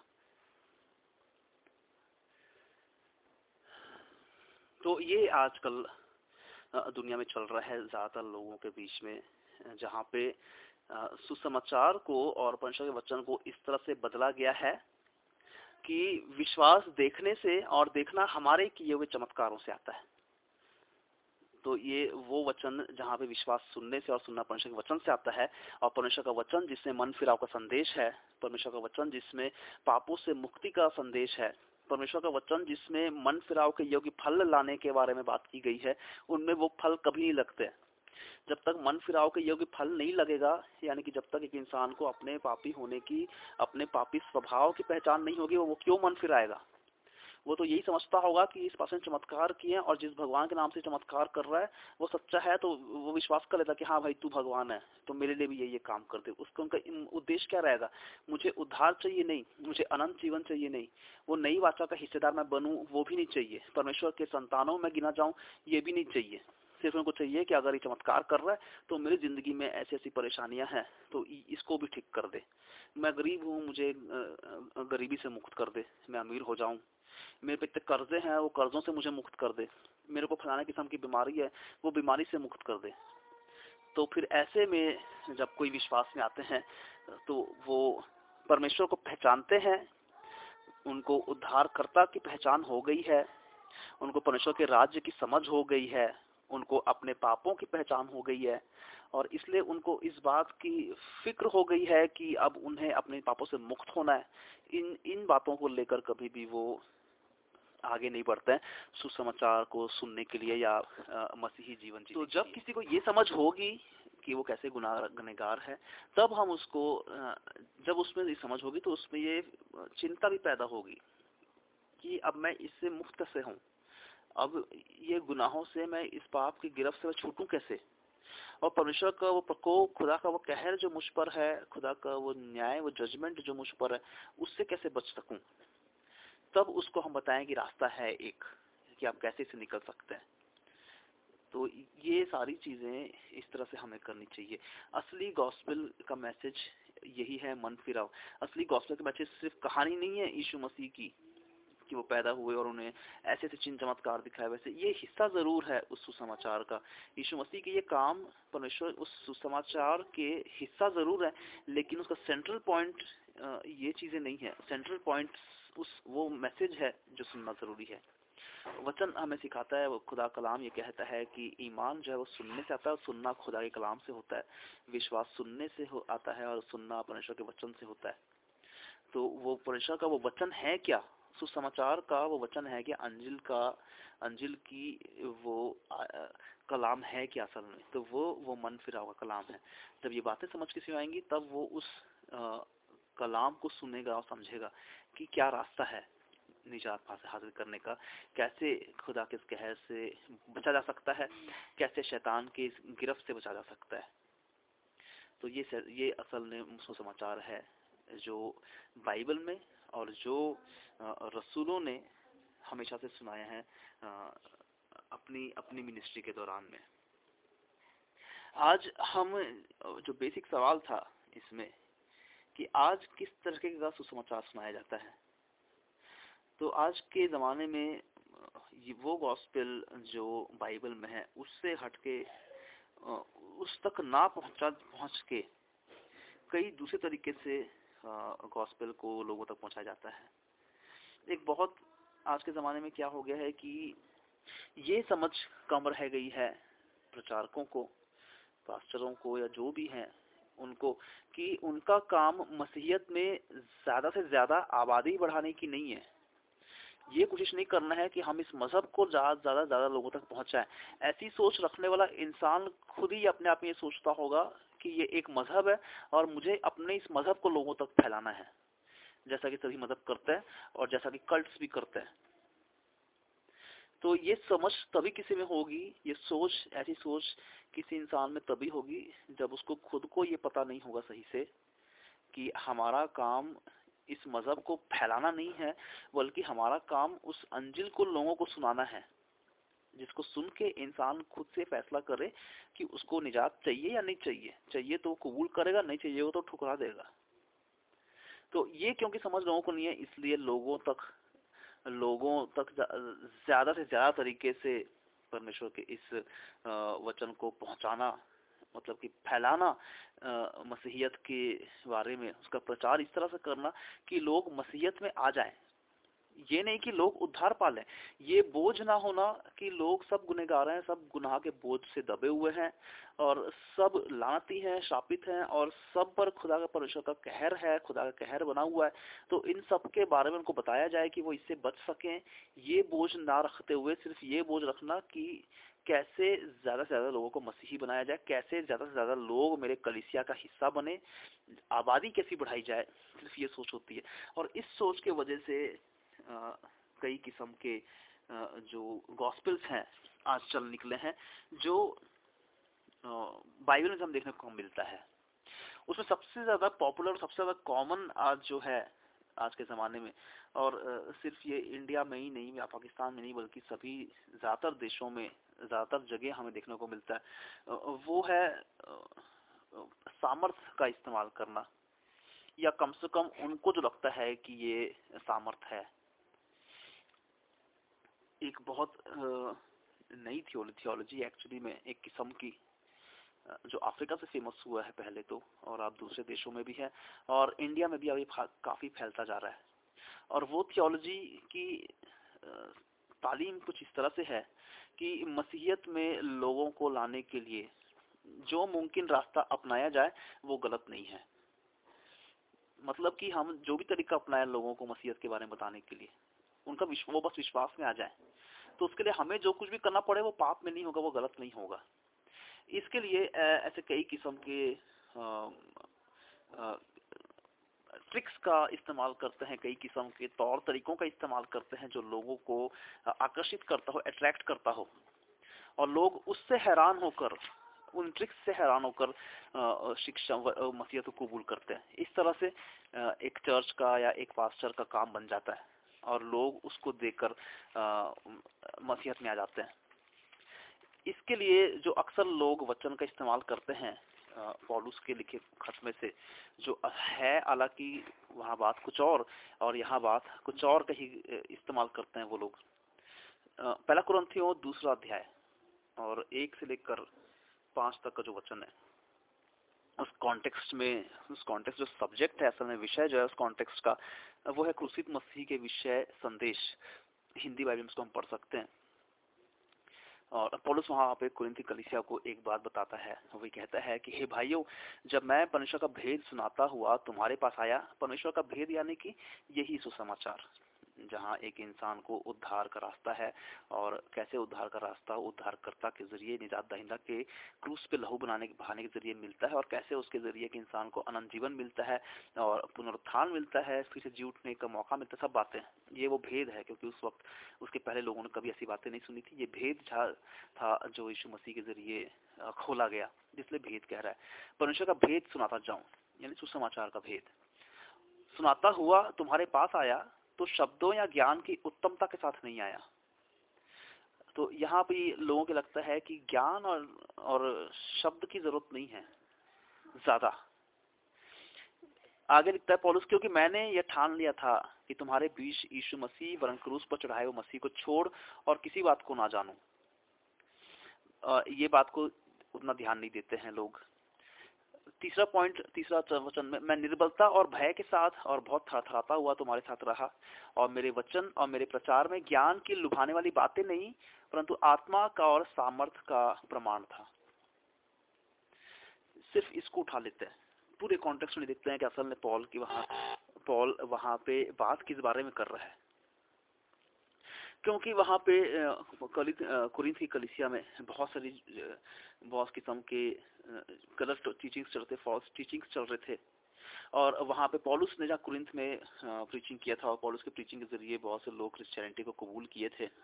और उसमें उसके बाद जब वहाँ पे दूसरे लोग पहुँचे तो वो वहाँ पे भारी भरकम ज्ञान और ज्ञानी बातें उनके सामने रख दी। जिसकी वजह से वो बेसिक जो सुसमाचार जिसको सुन के असल में वो विश्वास में आए थे, उसको भूल के इस तरह की बातों में फंसने लग गए थे। तो पॉलुस यहाँ पे ये बता रहा है असल में कि जब मैं आया तो मैं ऐसी फिलोसफीज लेके नहीं आया, भारी भरकम ज्ञान भर की बातें, कि ये सुन के तुम लोग हैरान हो और इस ऐसी फिलोसफीज को, के वजह से तुम्हें विश्वास नहीं आओ बल्कि मैं जो सिंपल मैसेज था, सुसमाचार का, वो मैसेज बस लेके आया, जो भेद था उस भेद को बस तुम्हारे सामने प्रकट किया था, यानी कि सुसमाचार का भेद। तो मैं ज्ञान की बातें फिलोसफीज करने नहीं आया था तुम्हारे बीच में। अठारह वचन में एक के अठारह में परुष कहता है, क्योंकि क्रूस की कथा नाश होने वाले के लिए मूर्खता पर हम उद्धार होने के लिए परमेश्वर की सामर्थ्य है। क्या सामर्थ्य है? यीशु मसीह के क्रूस पर चढ़ाया जाना, उस, वो उस सामर्थ्य की बात कर रहा है, परमेश्वर के उस सामर्थ्य की बात कर रहा है। क्योंकि लिखा है, मैं ज्ञान ज्ञानवानों के ज्ञान को नष्ट करूँगा और समझदारों की समझ को तुच्छ कर दूँगा। कहाँ रहा ज्ञानवान? कहाँ रहा शास्त्री कहा रहा इस संसार का विवादी। क्या परमेश्वर संसार के ज्ञान को मूर्खता नहीं ठहराया? ये यहाँ पे वो सारी बातें हैं जो पॉल असल में कॉन्टेक्स्ट में कह रहा है, क्योंकि पॉल को मालूम चला था कोरिंथी कलिसिया में कैसे कुछ ज्ञानी किस्म के लोग और खासतौर जो ग्नोस्टिक्स किस्म की तालीम देते थे, और जिसमें वो अपनी फिलोसफीज को मिलाकर क्रिश्चियनिटी को प्रीच करने, कर रहे थे, उनके उस फिलोसफीज में लोग इतने लिप्त हो गए थे कि वो असली सुसमाचार जो सुना गया था, जिसको सुन के विश्वास में आए थे, उसको भूल गए थे वो। तो वो ये बता रहा है, और वहाँ पे टीचिंग्स ये थे कि यीशु मसीह का क्रूज पे चढ़ाया जाना और जी उठना, ये कुछ हकीकी बातें नहीं है, ऐसा कुछ उनको सिखाया जाने लग गया था। तो इसलिए पॉल वहाँ पे कह रहा है कि ये ज्ञानवानों ये जो ज्ञान ज्ञानवान समझते हैं अपने आप को, बहुत ज्ञानी समझते हैं, उनका ज्ञान परमेश्वर नष्ट करेगा, जो उन्नीस वचन ने पॉलुस ने कहा है, वो असल में यशया उनतीस के चौदह से है। और ये परमेश्वर ने जब अपना काम कर दिया यीशु मसीह के ज़रिए तो वो सारे ज्ञान खत्म हो गए, वहीं पर लोगों के ज्ञान इन संसारिक ज्ञान। तो पॉलुस यहाँ पे ये बात कर रहा है कि पॉलुस ऐसे फिलोसफी से लेके नहीं आया था। और क्या लेके आया था पॉलुस वहाँ पे? मैं आत्मा और सामर्थ का प्रमाण लेकर आया था। यानी कि वो सामर्थ जो यीशु मसीह क्रूस से बहाए हुए लहू के ज़रिए इंसान को उद्धार की जो समाचार है, वो सामर्थ का मैसेज वो लेके आया हुआ था। तो यहाँ पॉलुस इस बारे में बात कर रहा है। इस इस वचन को लोग जो है गलत तरीके से समझने लग, समझाते हैं लोगों को, और यहाँ पे वो चिन्ह चमत्कार वाले सामर्थ्य को ले लेते हैं। इस वचन का इस्तेमाल करते हुए कि, चिन्ह चमत्कार के ज़रिए पॉलुस वहाँ पे काम पॉलुस वहाँ पे कहीं भी ये कह नहीं रहा है कि मैं चिन्ह चमत्कार दिखाया और इस तरह से तुम लोग विश्वास में आए।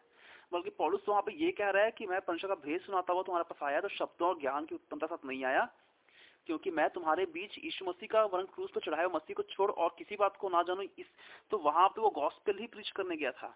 जिन चमत्कारों का इस्तेमाल करके लोगों को अट्रैक्ट करने के लिए के, करके उस तरह से लोगों को विश्वास में लाने नहीं गया था तो इसका इस तरह से इस्तेमाल किया जाता है आज। और इस वचन को गलत तरीके से इस्तेमाल करने की वजह से ये थियोलॉजी बनी हुई है। कि अविश्वासियों को विश्वास में लाने के लिए मसीहत में लाने के लिए जो मुमकिन रास्ता अपना लिया जाए उसमें पाप नहीं हो सकता।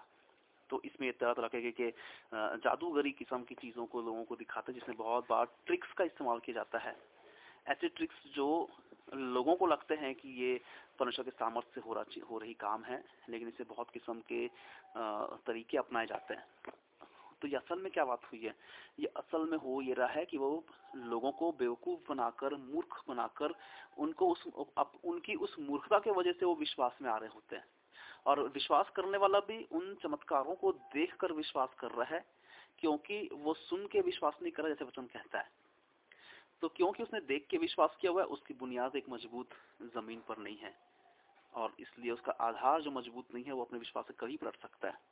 इनकी समझ कुछ इस तरह से है इस तरह के टीचिंग्स के मुताबिक सुसमाचार सुनाने वालों की, कि भले ही आज ये इंसान विश्वास से मज़बूत ना भी हो, लेकिन इनके आने वाली जो पीढ़ियाँ होंगी, वो तो क्रिश्चियन में क्रिश्चियन के रूप में पैदा होंगी ना तो वो तो विश्वास में आ जाएँगे ना। उनको ये समझ नहीं है कि एक इंसान एक फॉल्स टीचिंग के साथ अगर विश्वास में आता है तो उसके आने वाली पीढ़ियाँ भी उसी फॉल्स टीचिंग को सच्ची टीचिंग मान के चलती रहेंगी। और दूसरी बात, इनको ये भी समझ नहीं है कि परमेश्वर ने पहले से चुना हुआ है लोगों का, कौन कौन कौन उसके राज में पहुंचेगा। ये परमेश्वर ने तय किया हुआ है। तो हमारा काम ज़्यादा ज़्यादा लोगों को किसी भी तरीके से चिन्ह चमत्कार दिखा के, चंगाइयाँ दिखा के, उनको विश्वास में ले आना सिर्फ़ नहीं ये नहीं है। परमेश्वर ने ये नहीं कहा है कि आबादी बढ़ाओ मसीहियों की। जितना आबादी बढ़ाओगे, उतना तुम लोग बड़े सेवक हो, ये नहीं कहा है परमेश्वर ने। सिर्फ़ चुने हुए लोगों तक सुसमाचार पहुंचाना है। अब हमें ये नहीं मालूम है दुनिया में कितने चुने हुए हैं, कितने नहीं है कौन कौन है कौन कौन नहीं है। इसलिए हम सभी को सुना लेते हैं सुसमाचार। और जो भी चुना हुआ होता है, वो इसका एक्सेप्ट करके परमेश्वर के राज्य में प्रवेश कर लेता है। तो इसमें किसी भी पास्टर का अपना घमंड नहीं है कि मैं इतनी आत्मा बचा लिया हूँ, मैं आज तक इतने लोगों को मसीहत में लेके आ चुका हूँ। तुमको नहीं मालूम जितने लोग तुम तुमने चिन्ह चमत्कार दिखा के मसीहत में लाया हो उसमें कितने चुने हुए कितने बुलाए हुए कितनी भेड़ है कितनी बकरियाँ हैं। और ऐसे देखकर विश्वास में आने में ज़्यादातर बकरियाँ होती हैं फिर। एक और वचन है क्यों पहला थेसलोनिकियों। तो ये कुछ कॉमन कॉमन किस्म के गॉस्पेल हैं जो ज़्यादा कॉमन है ज़्यादा तरीके से बनाए जाते हैं मिरेकल गॉस्पेल जिसमें सिर्फ़ चिन्ह चमत्कारों की बात हो रही है। असल में होना ये चाहिए कि ये परमेश्वर का वचन लोगों तक पहुँचाए, सुसमाचार लोगों तक पहुँचाए, मन फिराव के फल उनमें पैदा हो, इस तरह से उनको सिखाएँ और वो मन फिराएँ, वो लोग मसीहत कबूल करें। और तब इनकी ज़िंदगी में जो परेशानियाँ हैं, उसके लिए वो प्रार्थना करें और वो बीमारी तो बीमारी चंगाइयाँ पाए और जो भी चीज़ें हैं। तो इस तरह से इनको काम करना चाहिए, क्योंकि चिन्ह चमत्कार या चंगाइयाँ, ये सेवकाई का एक छोटा सा हिस्सा है। ये असली हिस्सा नहीं है। असली हिस्सा तो वचन की ताकत है। असली हिस्सा परमेश्वर ज्ञान है। वो ज्ञान जिसके ना होने से परमेश्वर की प्रजा नाश हो रही है, जैसे कि खुशी में परमेश्वर ने कहा है। तो उस ज्ञान तक, ज्ञान को लोगों तक पहुंचाना, ये सबसे पहला काम, ये सबसे पहला उद्देश्य एम होना चाहिए किसी भी परमेश्वर के प्रेरित का। तो इस पर ध्यान देना बहुत ज़रूरी है लोगों को। मिनेकल गॉस्पेल्स आज जो ज़्यादा कॉमन है। दूसरा एक किस्म का गॉस्पेल दुनिया में सुनाया जाता है, वो है प्रोस्पेरिटी गॉस्पेल प्रोस्पेर प्रोस्पर होना मतलब कि धनाढ़ होना, यानी कि दौलतमंद होना। इस किस्म का जो गॉस्पेल सुनाया जाता है। प्रोस्पेरिटी गॉस्पेल आज ज़्यादातर हमें टेलीवेंजलिस्ट जो होते हैं मैं किसी का नाम नहीं लेना चाहता, लेकिन आज बहुत सारे क्रिश्चियन चैनल्स में, बहुत सारे विदेशी जो पास्टर्स होते हैं या फिर प्रीचर्स होते हैं, जिनकी बड़ी बड़ी मिनिस्ट्रियाँ हैं, और उनके पूरे वर्ल्ड में बहुत से ब्रांचेस हैं उनके मिनिस्ट्रीज के, बहुत से फ़ेमस ऐसे पास्टर्स हैं। अब क्योंकि ये एक कमर्शियल बिज़नेस की तरह अपने इस काम को कर रहे होते हैं तो इस कमर्शियल बिज़नेस की तरह कर रहे होते हैं तो इसलिए इनको उस, अपने उस बिज़नेस को संभालने के लिए भी फंड्स की ज़रूरत होती है। तो वो फंड रेजिंग करने का, ज़्यादा इनका मेन एम रहता है कि आपकी हर एक प्रीचिंग में फंड रेजिंग वाले पॉइंट्स होने चाहिए, कि लोग ज़्यादा ज़्यादा चंदा दिया करें अपने कलिसिया के लिए। तो ये इस किस्म की प्रीचिंग करते हैं। इनके अलावा जो नए नए एवेंजलिस्ट भी आ रहे होते हैं, अब क्योंकि मिनिस्ट्री बड़ी है और एक आज के ज़माने में जब कोई नया एवेंजलिस्ट भी अपनी खिदमत शुरू कर रहा होता है तो उसको भी यही रहता है कि मैं किसी बड़ी मिनिस्ट्री के साथ जुड़ूं, जहाँ मेरा भी नाम हो। आज ज़्यादातर लोगों, लोग जो है वो सेल्फ सेंटर्ड है। ज़्यादातर लोग सेवकाई भी एक प्रोफेशन की तरह कर रहे हैं, एक पेशे की तरह कर रहे होते हैं। तो पेशे की तरह कर रहे होते हैं तो उनको कामयाबी भी चाहिए अपने इस पेशे में। अपनी कामयाबी के लिए। तो इसलिए उनको फिर ये रहता है कि वो बड़े बड़े पास्टरों से जुड़े बड़े बड़े मिनिस्ट्री से जुड़े।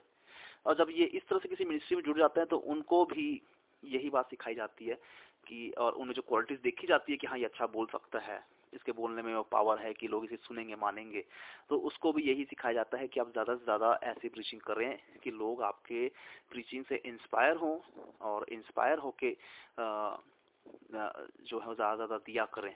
मिनिस्ट्री को फंड्स चाहे उसके लिए वो दसवांश प्रीच करता हो हदिया देहयाकी वगैरह या आ, कोई और किस्म की बातों की से ये सिखाना चाहता हो कि वो लोगों के देने से उनको आशीषें मिलेंगी। तो ये बेसिक जो इसका इस गॉस्पेल का मैसेज होता है वो मन फिराव के बारे में नहीं होता। वो पश्चाताप करने के बारे में नहीं होता, वो पापों के लिए मर जाने के बारे में नहीं होता, वो नया आत्मिक जीवन पाने के बारे में नहीं होता। पवित्र आत्मा हासिल हासिल करके परमेश्वर के राज्य में पहुँचना इस बारे में नहीं होता, अनंत जीवन के बारे में नहीं होता, परमेश्वर के आने वाले राज्य के बारे में नहीं होता, और यीशु मसीह जो आने वाला है, उसके लिए अपने आप को तैयार करो, उसका न्याय हम पर ना हो, उसके लिए बच्चों, इस बारे में नहीं होता। सिर्फ़ इस बारे में होता है, अगर आपको अमीर बनना है अगर आपको दौलतमंद बनना है तो आप हमें दें, परमेश्वर आपको उसका दुगना देगा। जो कॉमन रेफरेंसेस इसके लिए वो यूज़ करते हैं बाइबल में से, वो है मत्ती सात का साथ जिसमें कहा गया है मांगो तो तुम्हें दिया जाएगा, ढूंढो तो तुम पाओगे, खटखटाओ तो तुम्हारे लिए खोला जाएगा। क्योंकि जो भी माँगता है, उसे मिलता है, जो ढूंढता है, वो पाता है, जो खटखटाता है, उसे, उसके लिए खोला जाता है। इसको, अब यहाँ पर भी इसी एक वचन को ले लिया। उस वचन के आगे पीछे क्या बात की गई है या फिर उस वचन में क्या पॉइंट चल रहा है, वो ध्यान नहीं दिया। लुका ग्यारह, नौ से तेरह में भी है। मैंने कई बार बोला कि सुसमाचार के कोई रेफरेंस अगर पढ़ो तो ये देख, ज़रूर देख लेना। रेफरेंस बाइबल है तो आजकल रेफरेंस बाइबल बहुत कॉमन है बीएसआई के हिंदी वाले। तो सब में रेफरेंस लिखे होते हैं। तो उस कॉन्टेक्स्ट को समझना हो तो दूसरे गॉस्पेल में जो रेफरेंस दिया है, उसको भी ज़रूर देख लेना। और ये लूका ग्यारह नौ से तीन में भी हमको मिल जाएगा। ठीक है, मत्ती अठारह, उन्नीस और इक्कीस का बाईस मरकुस ग्यारह, चौबीस में भी। तो सब जगह हम रेफरेंस देखेंगे और कॉन्टेक्स्ट देखेंगे, समझ में आएगा कि पहले तो हम ये समझें कि जब कहा है मांगो तो दिया जाएगा, ढूंढो तो पाओगे, खटखटाओ तो खोला जाएगा तो क्या मांगे हम, क्या ढूंढे और क्या खटखटाए? यहाँ पे ढूँढने और खटखटाने की बात भी की गई है, लेकिन उन पर ज़्यादा ध्यान न देते हुए देते हुए ज़्यादा ध्यान दिया जाता है मांगने के ऊपर में। खुदा हमें भिकारी बनाना नहीं सिखा रहा है कि आओ मुझसे मांगो और एक भिखारी को डला होता है ना गरीबों की सुनो, वो तुम्हारी सुनेगा, तुम एक लाख दो दस लाख देगा। ये बहुत पुराना एक सॉन्ग है असल में एक, जिसमें भिकारी लोग ही इस गा, इस गाने को इस तरह गा रहे होते हैं। तो इस तरह अगर प्रीचिंग अपनी पास्टर करता है, जिसमें भले ही वो ऐसा तो नहीं कहता है लेकिन उसके बोलने से यही नज़र आता है, जैसे कि वो भीख मांग रहा है कलिसिया से। और वो ये कह रहा है कि आप हमें दो तो खुदा हमारा, जो जिसके हम सेवक हैं, वो आपको दुगना देगा इसका। जब इनकी प्रीचिंग सुनोगे तो ये जो भी प्रीचिंग करेंगे, उनकी प्रीचिंग घूम फिर के लास्ट में जहाँ पहुंचेगी, उनका संदेश जहाँ पहुंचेगा लास्ट में, वो पहुंचेगा देने के ऊपर में। तो इस बात को ज़्यादा ध्यान नहीं देते। इफिसियों तीन का बीस में भी है, इफिसियों तीन के बीस को भी लेकर वचन को लेकर इसका इस्तेमाल किया जाता है। अब जो ऐसी सामर्थ्य है कि हमारी विनती और समझ से कहीं अधिक काम कर सकता है, उस सामर्थ्य के अनुसार जो हमें कार्य करता है, कलिसिया मसीह, यीशु मसीह पीढ़ी तक युगानिक होती रहे। ऐसे कुछ वचन है यरमिया उनतीस ग्यारह और मलाकी तीन दस सबसे ज़्यादा कॉमन मलाकी तीन वाला तो हम जानते हैं अच्छे से। दसवांश वाले स्टडी में मैंने बताया हुआ था उसको कि कैसे दसवांश के नाम पर डराने के लिए इसका इस्तेमाल किया जाता है। बहुत कॉमनली इसका इस्तेमाल किया जाता है मलाकी तीन दस में। और मलाकी तीन दस में बहुत इंपॉर्टेंट पॉइंट जो मिस कर देते हैं, वो हालाँकि मैंने इसके बारे में कई बार एक्सप्लेन किया है मलाकी वाले इस चैप्टर को। तो वहाँ पे बात असल में क्या हो रही होती है? वहाँ पे किसको खुदा डांट रहा होता है? वहाँ पे कौन लोग होते हैं जो परमेश्वर के सिखाए अनुसार नहीं काम कर रहे हैं? उनको गौर नहीं किया जाता है। मलाकी तीन जो छह से कॉन्टेक्स्ट चल रहा है, तीन का छह से लेकर पंद्रह तक, वो कॉन्टेक्स्ट असल में है दसवांश की चोरी को लेकर। अब दसवांश का जो व्यवस्था था, वो परमेश्वर ने यहूदियों को दिया था। पुरानी वाचा के अंतर्गत जो भी पुराने अहदनामे में जो भी परमेश्वर ने शर्तें रखी दी थी, जिसमें शरीयत थी और शरीयत को फॉलो करना उनके लिए लाजमी था और वो लोग उस शरीयत को, उस व्यवस्था को उस तरह से फॉलो ना करते हुए दसवांश की चोरियाँ किया कर रहे थे, याजक लोग। छह से लेकर पंद्रह तक अगर पूरा पूरा पढ़ेंगे तो यहाँ पे उन्हीं को डांट लगाया गया है। दसवा जो वर्सेस है इसमें, सारे दसवांश भंडार में ले आओ कि मेरे भवन में भोजन भोजन वस्तु रहे, और सेनाओं के ये कहता है कि ऐसा करके मुझे परखो कि मैं आकाश झरों की तुम्हारे खोलकर उसके ऊपर अपरम्पार आशीष की वर्षा करता हूँ कि नहीं। दसवा जो वर्ष है उसको लय व्यवस्था अहबर सत्ताईस का तीस, गिनती अठारह, इक्कीस से चौबीस। स्तिष्णा व्यवस्था विवरण बारह का छः चौदह का बाईस से उनतीस और नहिमिया तेरह के बारह में भी इसका रेफरेंसेस को हम उसे पढ़ सकते हैं। तो बस इसको निकाल दिया सिर्फ़ एक वचन को, तीन का दस। ये एक्सप्लेन करने के लिए कि अगर आप दोगे तो पंच आकाश झरके खोल के आपको बहुत दे देगा। अब इसमें क्या किया जा रहा है? इसमें उस सुसमाचार का जो केंद्रीय मैसेज है कि जिसमें उनको ये बताना कि आप मन फिराएँ और आत्मिक धन की तलाश में रहें। और परमेश्वर के ये वचन कि अमीर आदमी का परमेश्वर के राज में पहुँचना मुश्किल है और जो ज़्यादा ज़रूरी है समझने के लिए। इन बातों को ना रखते हुए इस तरह से प्रीचिंग करना, जिसमें लोगों को सिर्फ़ एक ही लालच नज़र आता हो कि अच्छा मैं इनको दूँगा तो मेरी गरीबी दूर होगी। जो इंसान कर्जे में डूबा हुआ है, जिसका बिज़नेस थोड़ा सा लो चल रहा है क्योंकि क्या है कि खासतौर पे हमारे देश में बहुत से बाबा लोग होते हैं ना। एक, आजकल एक नया बाबा भी मार्केट में आया हुआ है वीज़ा बाबा। साउथ में एक भगवान है, जिस किसी का भी वीज़ा नहीं लग रहा है अमेरिका कहने जाने का। पंजाब से भारी भरकम लोग आते हैं वहाँ पे। हर हफ़्ते पंजाब से भर भर के लोग वहाँ आते हैं। वहाँ कुछ नहीं करना होता है, वो भगवान के आगे जाके अपना पासपोर्ट दिखा दो ऐसे करके, पूजा करके। और बस निकल जाना। पाँच मिनट सेकंड लगता है, इतनी भीड़ रहती है एक एक बंदे को पाँच सेकंड का टाइम मिलता होगा, जब लाइन से गुजरते हैं भगवान की मूर्ति के सामने से। तो बस एक बार गुजरते समय उनको ऐसे सर झुकाना है, पूजा पाठ जो भी मंत्र पढ़ना है पढ़ना है और ऐसे ऐसे पासपोर्ट दिखा देना अपना खोल के और आगे बढ़ जाना है। लोगों की गवाहियाँ भी है उसमें। कई लाखों लोगों की वीज़ा लग गया है। इसलिए भगवान का नाम भी वीज़ा भगवान रख दिया गया ये कुछ ऐसा ही है प्रॉस्पेरिटी गॉस्पेल आप हमें लाकर दो वो आपको ला कर दे देगा। फिर एक बहुत रेफरेंस सिंपल रेफरेंस मलाकी वाला मैंने कहीं एक्सप्लेन किया हुआ है, इसलिए मैं और डिटेल में नहीं जा रहा हूँ। फिर एक बहुत सिंपल डिफरेंस मलाकी वाला सिंपल एक ही बात है कि वहाँ पे लोग जो दसवांश की चोरी कर रहे थे, जो व्यवस्था में बोला गया था और उसको फॉलो नहीं कर रहे थे, इसको लेकर है तो इसमें कुछ और एक्सप्लेन नहीं कर रहा हूँ डिटेल में। ठीक है तो समझते हैं हम उसको। और एक बहुत सा रेफरेंस के काम को लेकर है। प्रेरितों का हमें हम जहाँ देखते हैं कि लोग खुद ला ला के चेलों के पैरों पे अपना सब कुछ बेच कर ला के दे देते थे। ये ये एक एग्ज़ाम्पल वहाँ पेश कर देते हैं। देखो, कभी भी किसी भी पास्टर का ये बहुत सिंपल सी बात है कि कोई भी चर्च चल रहा हो मिनिस्ट्री चल रहा हो, उसमें फंड्स की ज़रूरत पड़ती है। और हर एक जो लोग होते हैं कलिसिया के, ये उनकी ज़िम्मेदारी बनती है कि वो अपने कलिसिया को दिया करें। तो उनको एंकरेज करना अच्छी बात है। उनको ये बताना कि ये कलिसिया आपकी, आप इस कलिसिया का हिस्सा हैं तो इस कलिसिया के लिए आपको देना बनता है, आपको देना चाहिए। ये ये ये ये बात समझाना अच्छी बात है। लेकिन सिर्फ़ यही बात ही सिखाना लेकिन सिर्फ़ यही बात ही सिखाना कि आप दो तो आपको दिया दिया जाएगा जिसमें लालच पैदा करना जैसी चीज़ें हैं कि आप, आपकी ये परेशानी आपका गरीबी दूर हो जाएगी, आप अगर ऐसा करोगे और हमको दोगे तो परमेश्वर आपको देगा। ये फिर झूठी बात है फिर। एक अच्छा रेफरेंस और ले लेते हैं। बाइबल में हम ऐसे बहुत से एग्ज़ाम्पल देखते हैं। जब दाऊद को हम देखें, दाऊद रोज़ा रखा।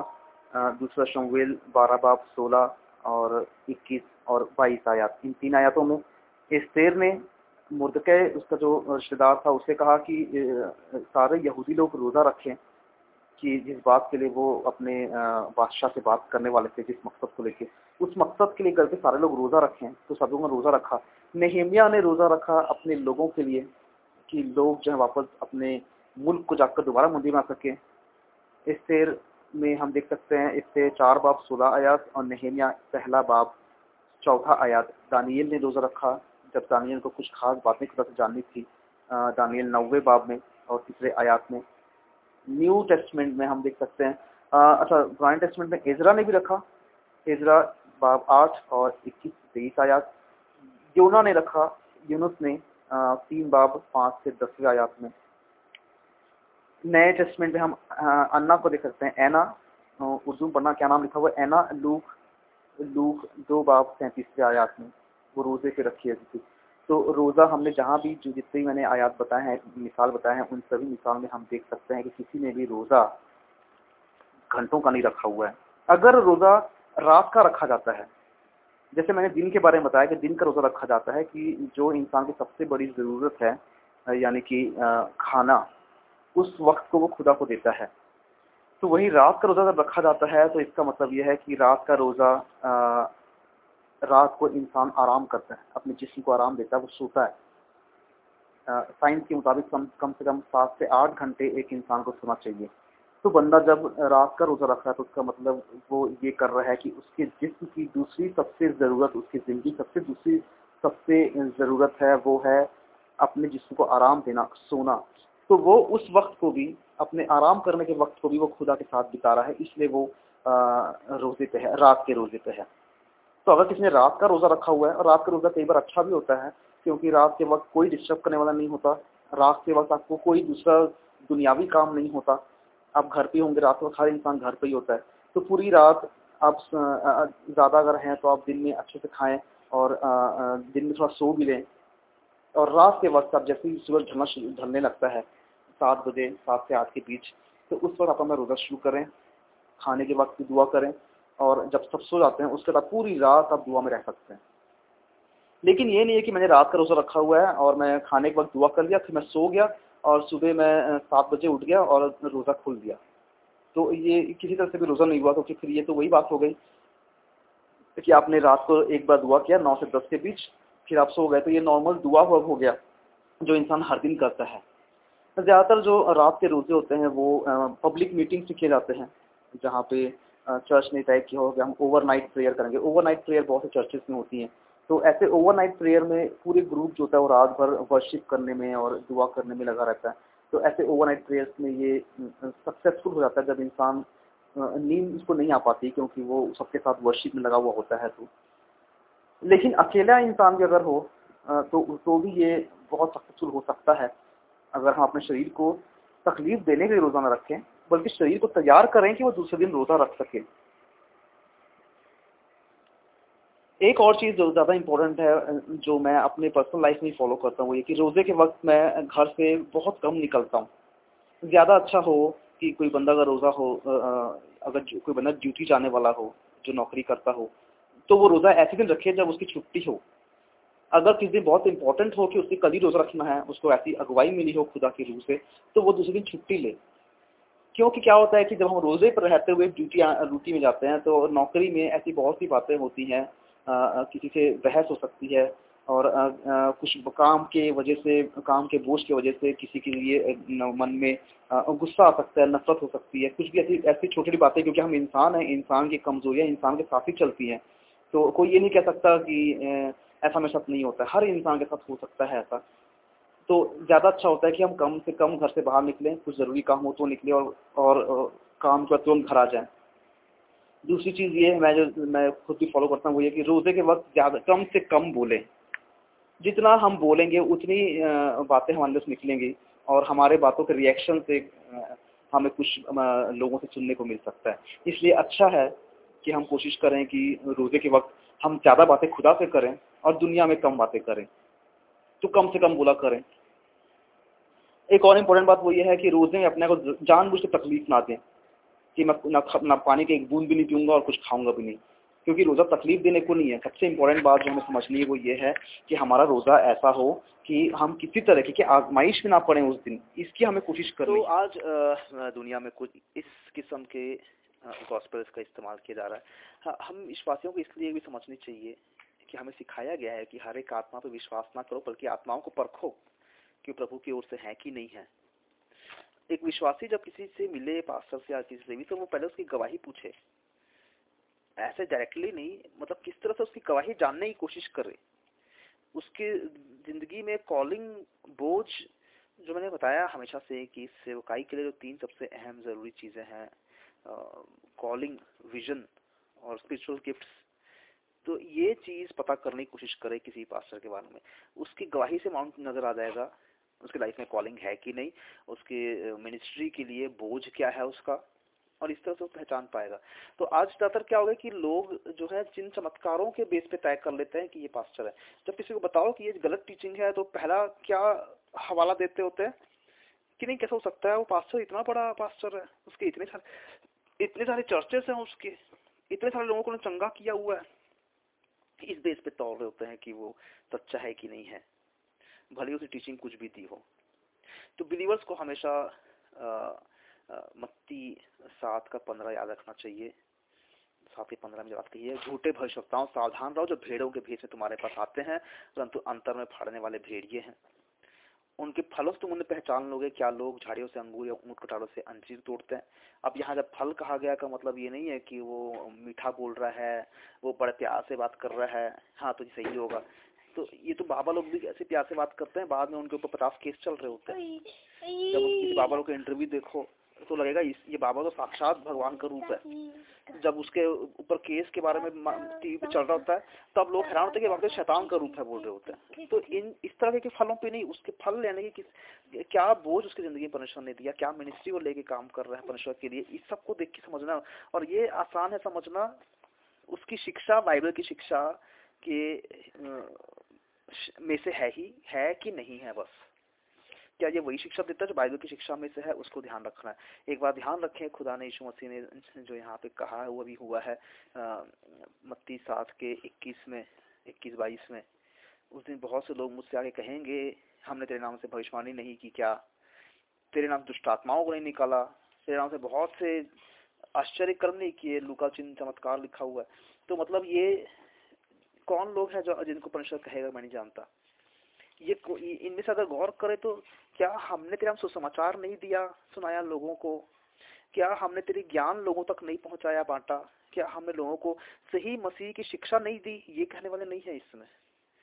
भविष्यवाणी, दुष्टात्माओं को निकालना और चिन्ह चमत्कार इनके बारे में यीशु मसीह ने कहा है। ये ये कितनी मतलब हैरानी की बात है, अगर आप बिलीवर्स का ये नज़र नहीं आ रहा है तो मतलब बहुत कमज़ोर नज़र है उनकी, कि जो बातें यीशु मसीह ने यहाँ कही है एग्जैक्टली वही लोग आज दुनिया में हमें नज़र आ रहे हैं। झूठी भविष्यवाणी करने वाले लोग फट से मुँह खोल के बोल दिया, आपकी ज़िंदगी में ये हो जाएगा, वैसा हो जाएगा, वैसा हो जाएगा।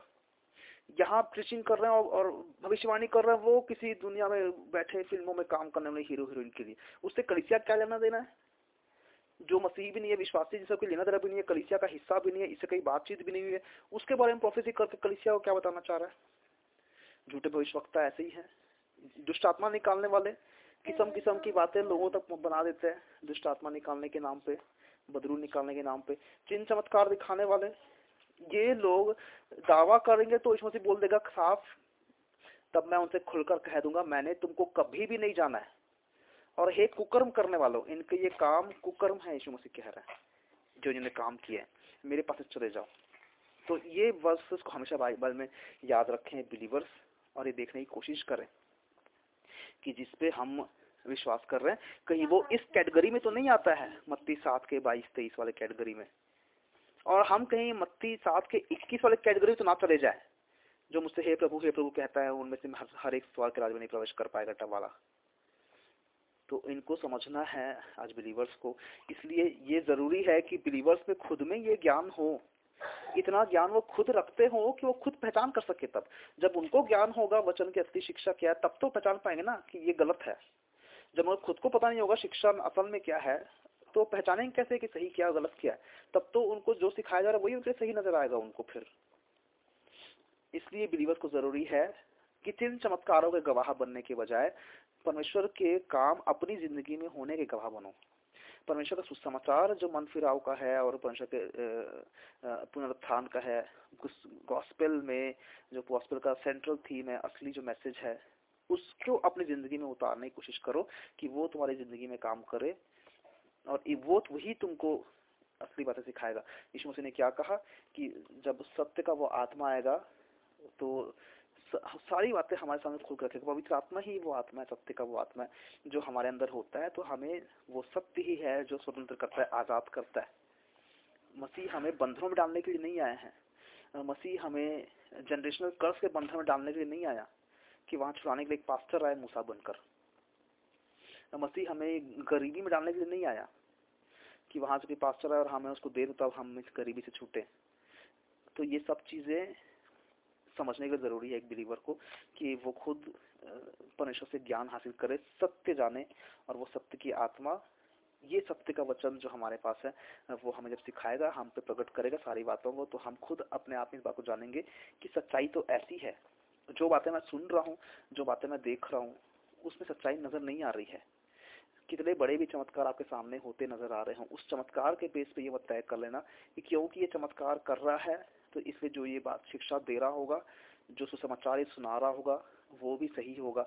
उसके पे तय नहीं करना तो क्योंकि ध्यान रखना मत्ती सात बाईस तेईस का भविष्यवाणी और दुष्टात्मा को चंगाई वाला और चिन्ह चमत्कार वाले, जब इस कैटेगरी में लोग सेवकाई में आते हैं तो उनको सही से परखना ज़रूरी है। सुसमाचार वाले जब आते हैं और वो प्रॉस्पेरिटी गॉस्पेल प्रीच कर रहे हों, और पॉवर्टी गॉस्पेल जनरेशनल कर्स वाला गॉस्पेल प्रीच कर रहे हो मेरे उस, उनको चेक करना ज़रूरी है। तो हर एक बात को, एक बिलीवर को ज़रूरी है कि वो खुद से पहले सच क्या है सीख ले, जान ले, ताकि बेवकूफ़ ना बन सके। तो पूरा सुन लेना, समझ लेना अगर कोई सवाल इसमें हो और और या, और ऐसी कोई गॉस्पेल है फॉल्स गॉस्पेल्स जो कलिसिया में चल रहा सुनाया जा रहा है, उसके बारे में जानना हो या मुझे छूट गया हो कोई पॉइंट तो ज़रूर उसके बारे में पूछना पूछना, ठीक है? कोई बात समझ नहीं आया तो उसको फिर मुझसे कॉन्टेक्ट करना बताइए God bless all of you